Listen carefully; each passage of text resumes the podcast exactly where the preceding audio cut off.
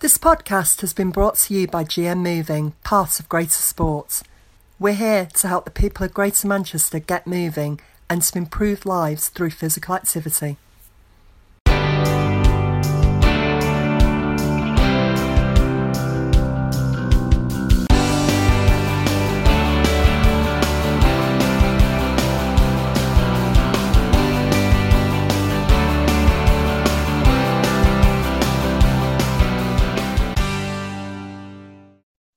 I'm Eve Holt, Studies Director at GM Moving, and for today's podcast I'll be speaking with Glynis, Debbie and Nick from Chorlton Bike Deliveries.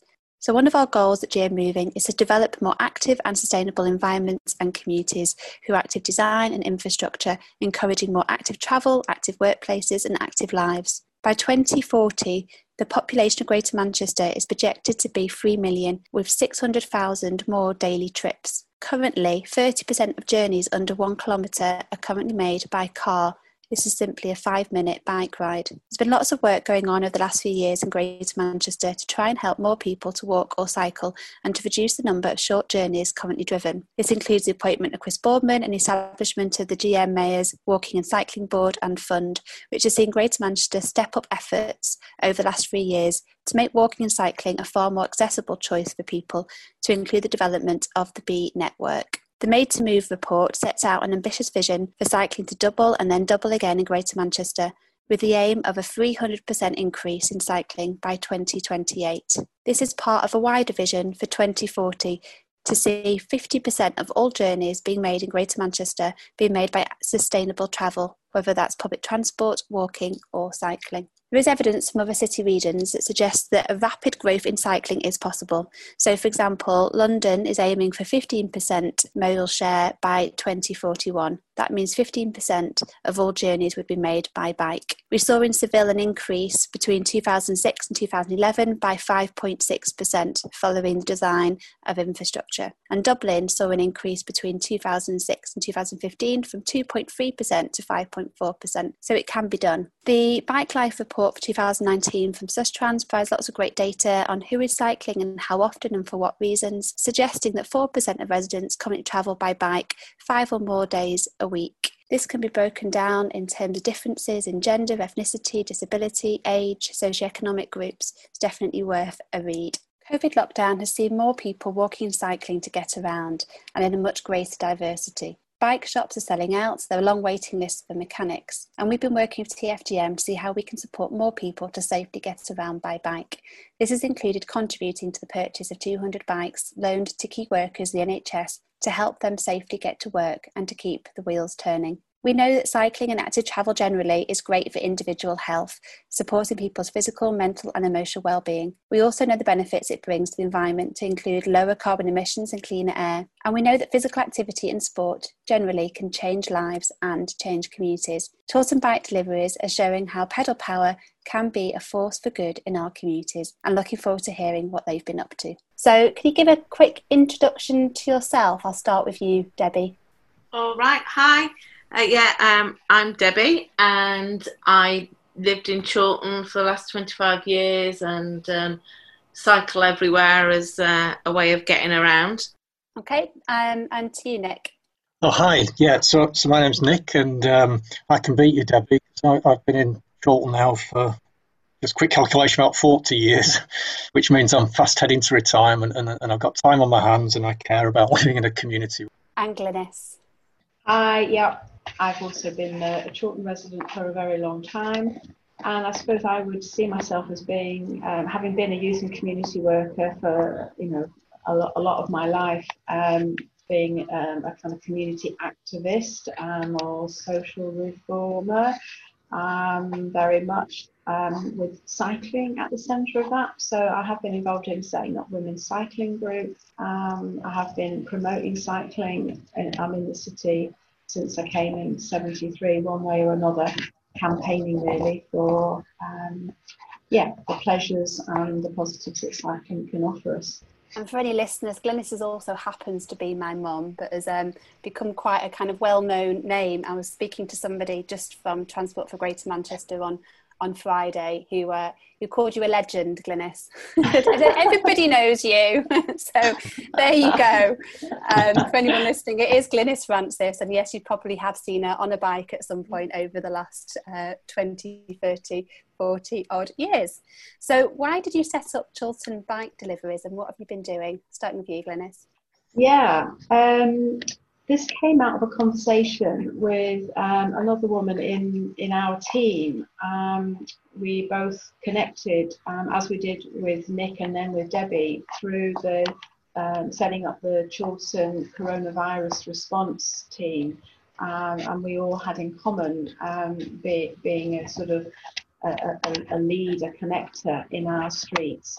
And Claire and I were having a conversation about, well, okay, we've got all these WhatsApp groups sorted now, working really well together. What else do we need? And I think we both just said, oh, it'd be really nice if we could just ride our bikes, wouldn't it, now, in this shutdown? If we could just deliver things for people. And to be honest, it was a fantasy. It was a bit of a... let's do that. And then I said, okay, well, why don't I just make a call? And basically I made a call, and within a few days we had a cargo bike in my backyard, and went, okay, let's take it from here. So why Chorlton Bike Deliveries? Because actually, we wanted to ride our bikes, but we knew very well that there was actually a physical need to fill some gaps. Particularly to give people a sense of, we can connect with people, we can connect with different agencies, we can connect with the traders, and just even cycling around Chorlton, we can connect with the other cyclists, all who are looking for a greener, carbon emission free town, really. So yeah, it started with a bit of a fancy and a dream, and it quickly locked us into the things that we've been working on really for the last 11 or 12 weeks really. Okay, Nick, is there anything you'd want to add to that, and then Debbie? Yeah, if I could, I think Glynis has said a lot about why we started it. For me, on a personal level, there's two things I'm passionate about. One is being part of a kinder and more connected community, and the other is about the environment. So in terms of kindness and connection, when all this kicked off, and I just saw the panic buying that was going on, and shelves being emptied, I got scared, and I'm starting to think about people who couldn't get out. The people who are older or more sort of isolated, and I thought, how terrible it must be for them. So the idea of doing something practical to help. And the other one, as I say, was the environment. My son had a bit of asthma when he was younger because of the pollution. My niece was in hospital as a baby for the same reason. It just felt to me, encouraging people to not drive cars seemed a no-brainer. So that was a very personal answer to why I got involved. And Debbie, you're meant to be on a gap year, aren't you, on the other side of the world or something? So how have you ended up doing this instead? So I took a career break from work. I've always worked full time to go off travelling, but obviously had to come back.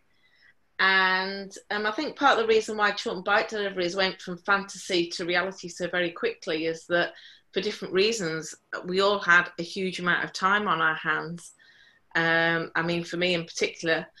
And I knew I wanted to volunteer with that time. I wanted to do something in the community, and I thought I would go insane if I couldn't cycle.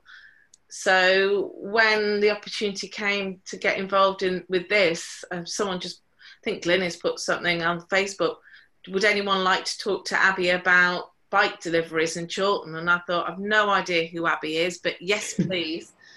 And this has really just brought together everything for me, keeping active, keeping busy, contributing. For all the reasons that Nick said, I'm a committed cyclist anyway, and very community-minded, and this has just brought everything together for me and kept myself totally sane throughout this time. So I remember when it was just the mere fantasy or dream, and at that point, Glynis and I had a conversation. So this is very beginning of lockdown, with a woman called Zoe in Marple who was trying to do something similar there, and a woman called Beata in Hebden Bridge, and they were very much further on in their journey in doing e-cargo bike deliveries. So that was really to try and get some tips and share some learning at the very sort of start of this. A huge amount has happened since then, and a huge amount of miles have been travelled, very literally. So I think you just passed your 500 miles, was it last week? I saw on social media. So Debbie, can you share a bit about what sort of journeys, what sort of businesses have you been engaged with? What sort of stories in terms of who are the people that you are helping? Well, we started off with it primarily to aim to support local traders. We very quickly got 3 or 4 local independent traders on board. One, amazingly, the cheesemonger, who actually managed to set up a business during this time, which was incredible. So our partnership with them has been very dear, I think, to both of us. And Adams, the greengrocers, and Ali's at the Edgerton Road South Post Office, all were still delivering for them. Those 3 ones were with us from the beginning. But also we linked up very quickly with local food banks and food charities. We've been working in partnership with Cracking Good Foods since the outset in a number of different ways. And Glynis might want to fill in more about the relationship with Emmeline's Pantry and getting food from the co-ops and so on. So developing 2 wings, really, the community side and the retailer side.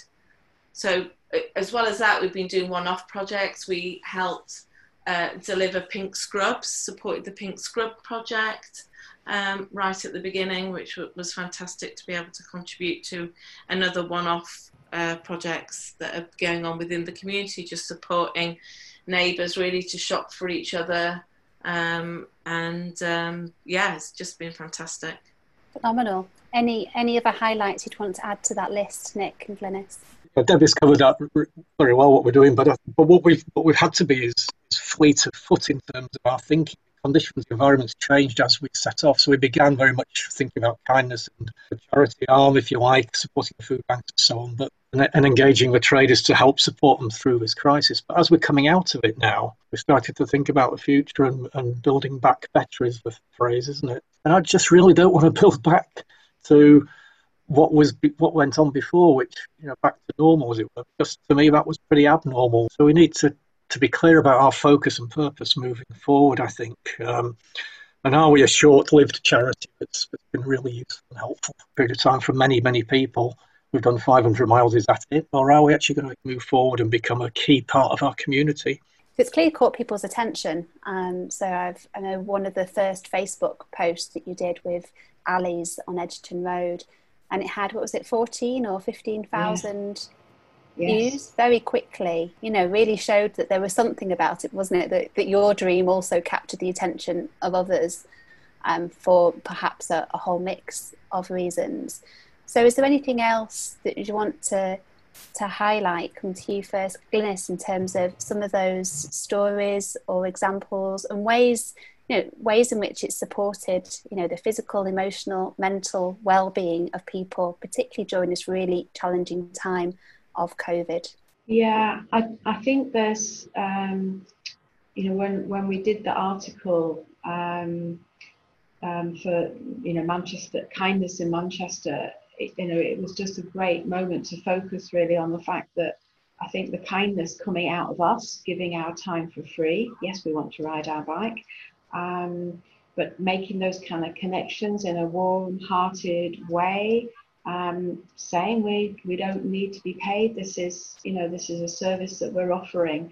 I think giving out that kindness, we've had that given back to us, you know, tenfold, and it has felt a bit like, you know, growing the Chorlton family. Lots of people wanting to, yeah, really kind of connect. And I think, like Debbie's point about people with lots more time, maybe we're all kind of reflecting on, you know, where the community we live in, how does it shape up, you know, and there's some pretty kind of gruesome parts about it all and about this experience, but there's also a real warmth and kindness that's been exhibited here, and I think people just want a part of it. They want to be in it. They want to feel it. So actually being on a bicycle, I think is just a very warm way of seeing people in their shops, in, you know, the retailers, and then connecting with people in their houses or connecting with the charities. There's been nothing other than, you know, pleasure at every point, really. So I think it's certainly, you know, we've had this conversation, we've had these little chats about where would I be if I hadn't have had this, you know, in these last 12 weeks.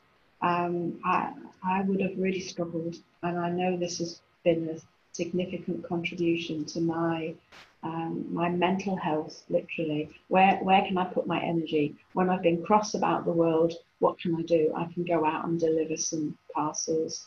You know, when I'm frustrated, I can look at the photographs we've collected and post them, and have yet more people like and connect and want to be a part of us. It's been a very positive outlet. Yeah. Can I just add to that, Glynis? I didn't mention Tibetan Kitchen, and I really want to give a big shout out to them, actually, because with no funding or anything, they have had this whole project themselves where they have been offering free meals to residents who need it, either refer themselves or referred by somebody else, just directly to them. And they are so keen to give back into the community. They feel that they've been supported so much by the Whalley Range community in particular, and wanted to give back, and we're not interested in making money, and just be part of that. So it's been brilliant working with them and chatting to people on the doorstep when delivering to them. I mean, in fact, that mutual kindness you talk about, Glynis, turned itself around when last Thursday, when it was pouring with rain, one resident told them she didn't want their meal because she didn't want me to get wet delivering to them. I thought that was an unintended consequence of kindness, but just shows how much just those little doorstep conversations have really meant to people.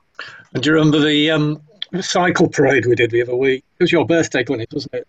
It was. We went through Chorlton. When you said smiles, I just remember looking around. Everybody was smiling at us as we went past with our bikes and balloons flying. There's a real sense of spreading that kindness and that connectivity and that sort of web across a neighbourhood within the community, and these moments of joy.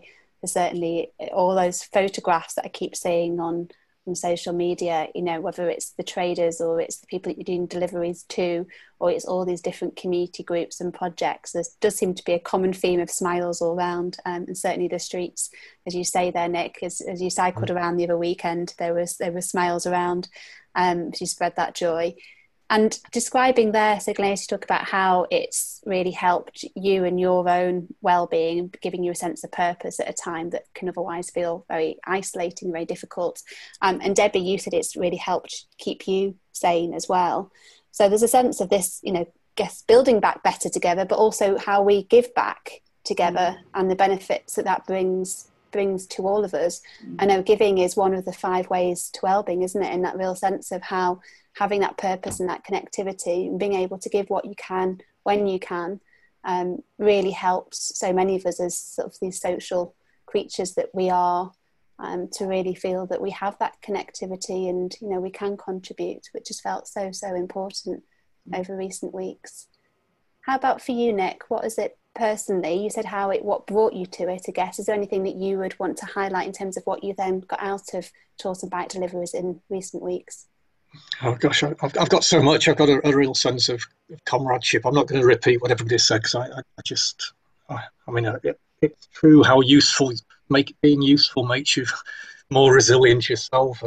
Doing good, it's good for your mental health. It's so obvious, and to feel it. So I'm not going to repeat. I've just repeated it, so I won't labour them. But, it's probably worth repeating.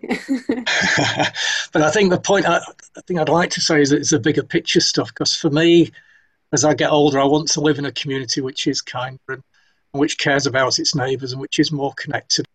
And as we talk about building back better, There's a definite focus there on thinking about what good community health and wealth building looks like, and this is definitely doing both, isn't it, in one, and how in doing so we're really addressing the very real stark inequalities that existed pre-COVID, have been widened during COVID, and has certainly been starkly revealed.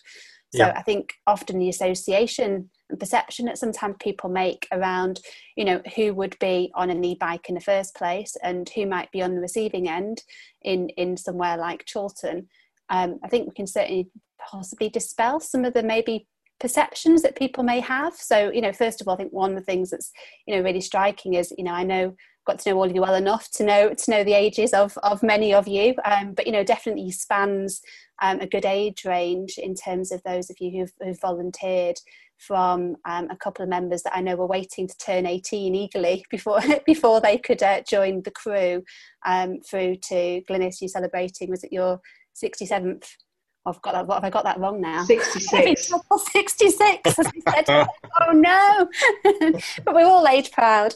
Birthday a couple of weeks ago, and then, you know, the reality of, so all the, you know, you talk about Tibetan Kitchen, we've got Cracking Good Food, Emmeline's Pantry, Reach Out to the Community. I saw you're working with today. These are all local community businesses and community and voluntary organisations that have absolutely stepped up, haven't they, in recent weeks, in providing absolutely key basics for people that need it within, you know, what, a 5-mile radius. So, you know, it's that level of need that we're seeing. You know, it differs in different parts of the country, different parts of Greater Manchester, different parts of Manchester. But it's everywhere, isn't it? It's on everybody's street. There's somebody who's actually needed support in recent weeks. And I know that I've heard, I don't know if you've got any particular examples, but, you know, of some of the specific thanks that have come, you know, and how important this has been to some people over the last couple of months. Yeah, just, you know, just on that note, really, I just wish I could, you know, have a video camera attached to my head, you know, and record the thanks and the appreciation and the smiles, you know, from people, even just today delivering food for Unicorn. It's a real lesson that you cannot make assumption that because somebody looks fit that they're not struggling, because someone is young that they haven't got issues, because someone is old that they're not able to, you know, that they're not being looked after.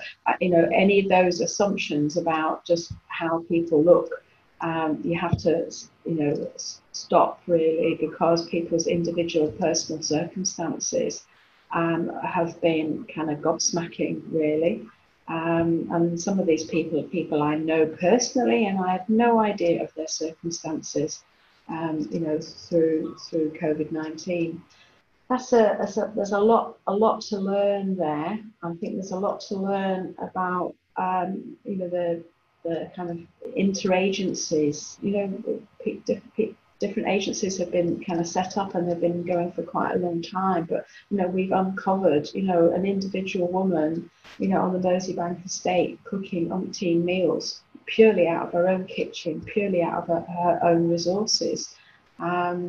You know, we've discovered, you know, how the food poverty, you know, in Chorlton, where people go, in Chorlton, I can't believe we've got food banks in Chorlton. Well, yes, we have. Actually, we've got quite a number of them.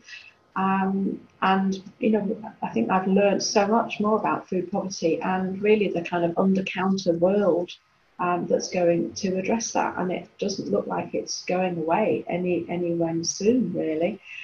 So I'm very humbled by the cooperation between people, you know, the allotment growers giving their excess rhubarb that gets to Cracking Good Food, that gets turned into crumble, that then gets delivered by Chorlton Bike Deliveries, you know, to all sorts of places. And I think no doubt there'll be some courgettes coming soon from the allotment growers, and I'm not sure how many courgette cakes we can turn around, but, you know, that it's Chorlton and we will, you know. But, you know, for the wealth of Chorlton people, there is a lot of poverty and there's a lot of help needed.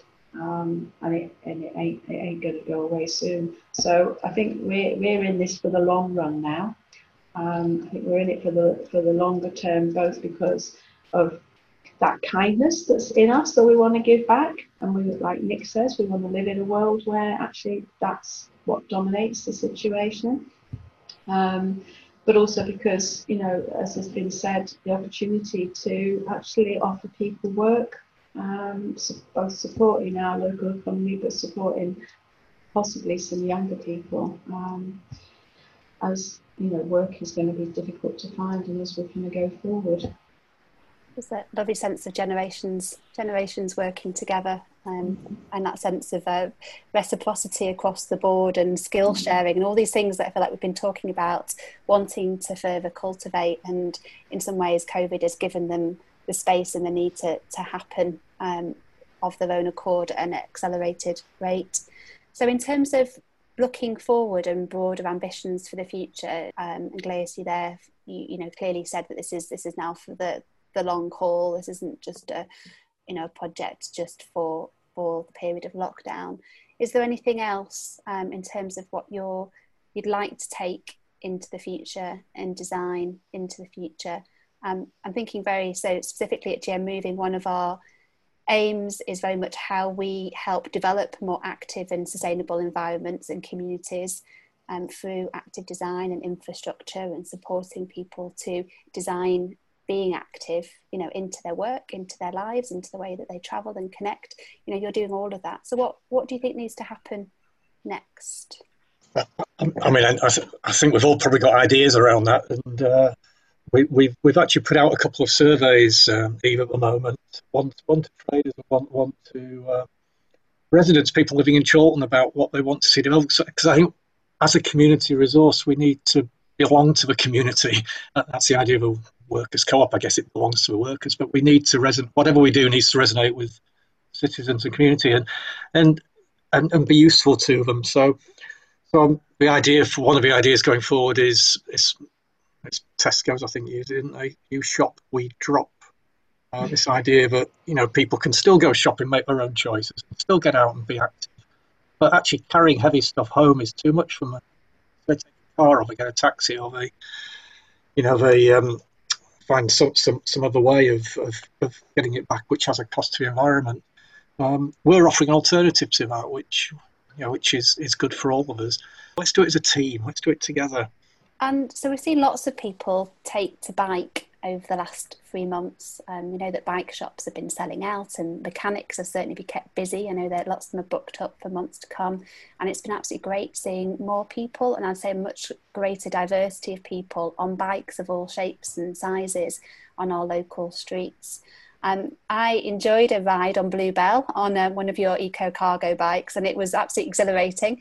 It does take a bit of practice, doesn't it, to safely ride and to navigate corners. And as traffic, I guess, picks up over weeks, you know, it'll become harder. So have you got any particular tips for anyone, I guess, who's listening in and wants to give an e-cargo bike or a bike and a trailer a go? I mean, we've been very lucky in that, especially at the start when there was full lockdown, we had the whole roads to ourselves, so we had plenty of time to get used to holding the road, and there was just nothing. But I would encourage anyone that is confident on a normal bike to have a go. You can take your place on the road and with much more assertiveness when you've got a carrier behind you. I think cars actually give you a wider berth because they see you as a bigger machine. So I think I don't think there's anything less safe about being on a cargo bike on the road than there is an ordinary bike. In fact, I think you can hold your own probably a bit more on it. I agree, Debbie. I think it's safer actually because you are more visible, you are bigger. And I remember Glynis's advice to me when I first rode, which was to think of yourself as a car.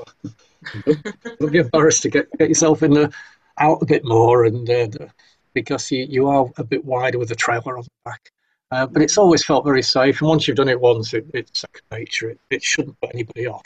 I mean, the more cyclists there are on the road, the safer it is basically, and the more cars will learn and have to be more considerate, and the more space we can take up. I mean, the development of the pop-up lanes was just so exciting, although the future doesn't look quite as exciting as it should be. But it's just amazing seeing all the families out on their bikes. I absolutely love it. So hopefully people are seeing this as now part of the new norm and looking to expect to see, you know, Bluebell or one of your trailers on the roads, and it stops being this sort of an exception to the rule. You know, how do we make it, as you say, kind of part of the norm? And then, you know, all of us adapt, don't we, then to when you've got that greater diversity of people on bikes and different bikes going at different speeds. You know, what we've seen in other countries is that naturally creates a culture in which we're all far more considerate to each other. Mm. You know, we have rules and spaces that work for people. And, you know, naturally we all slow down a little bit more, because you do, if you've got people with big trailers and, you know, things bobbing around, and you've got kids on bikes, and you've got people that are clearly new to cycling and wobbling. I think the way that people's expectation and care for each other shifts, which can only be a good thing. So is there anything else? I know that in Greater Manchester, the ambition before COVID, so this was set a couple of years ago, was to increase the number of people using bike to get around by 300% by 2028. And it does feel at the minute there's this opportunity to, you know, move quicker. In terms of that shift and a need to, as it's harder for people to safely use public transport. So is there anything else that, in terms of any particular, do you think people seeing, have you heard stories of people being inspired by seeing you all out on your cargo bikes? Do you think is it spreading? Yeah. Get is fantastic. I mean, I'm not on an e-bike, I've got a carrier on the back, which makes an almost quite a loud noise as I go along, so heads always turn. And all the kids just want to know what's in there.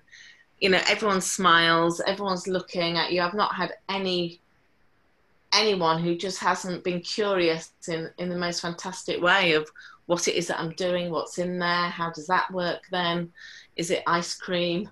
That was disappointment, and obviously I lift up the lid of it and it's not ice cream, but yeah, it's just fantastic, the response that you get. Mm.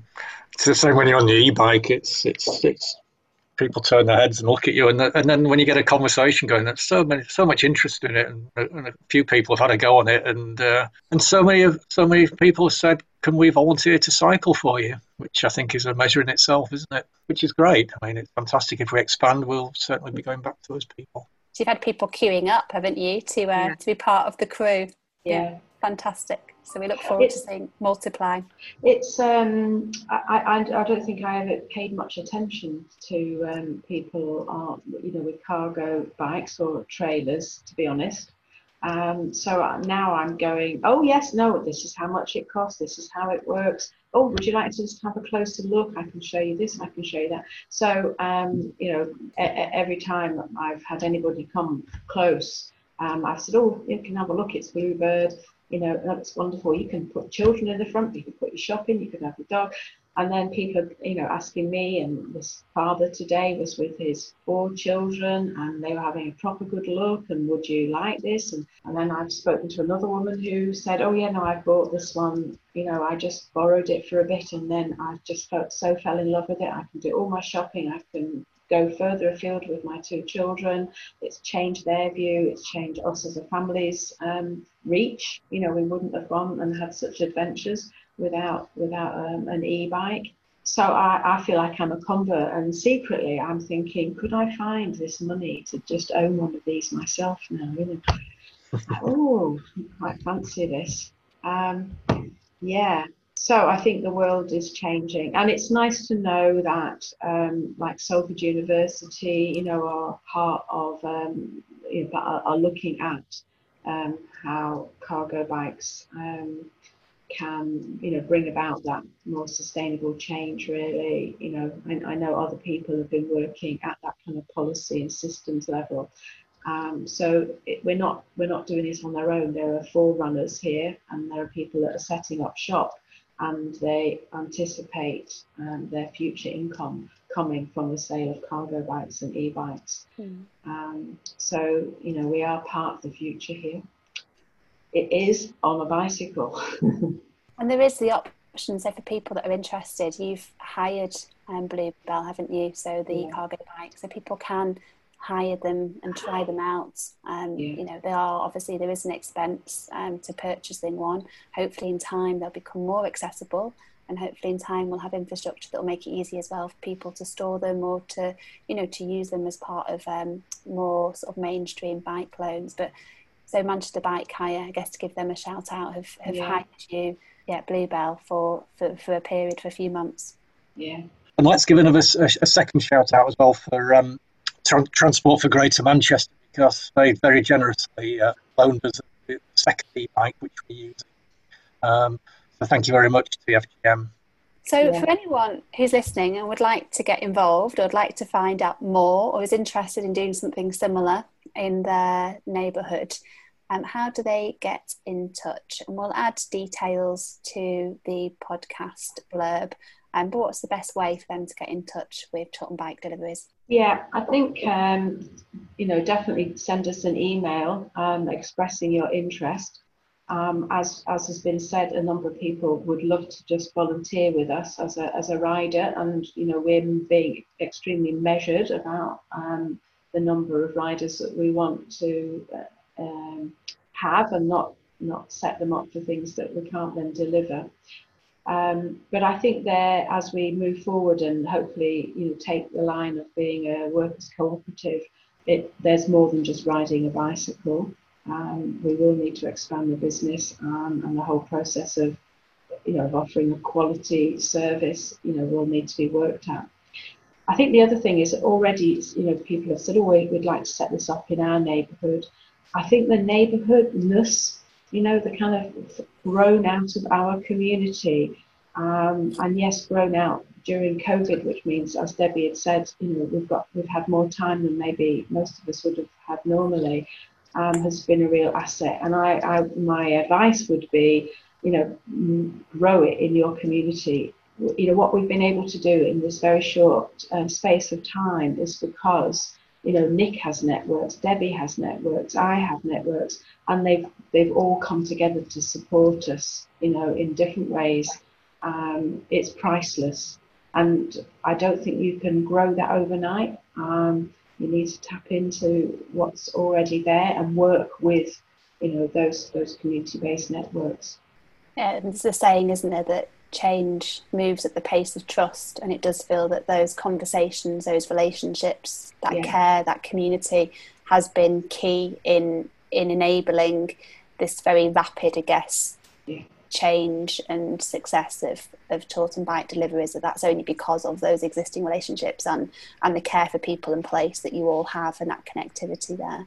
Any final comments before we finish? I'd just like to say, it's about trust and kindness in the community, but also as a small team, there's only there's been 5 to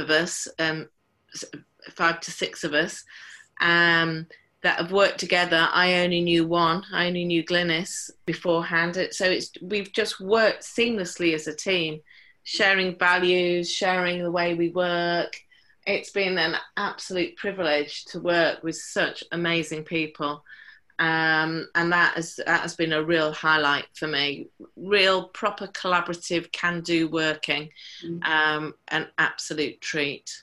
Well, that sounds like a perfect note to finish on and say thank you very much for your time today. I'm sure it'll inspire others out there who are thinking about giving back, being kind, connecting, getting on a bike, keeping the wheels turning. So thank you for all you're doing. I look forward to hearing and following and watching and seeing those smiles and that kindness continue to grow. If you've enjoyed this podcast, why not share it or tell a friend about it? And if you've got feedback or ideas for future episodes, please get in touch with our team at Greater Sport using the links that you'll find on our podcast page.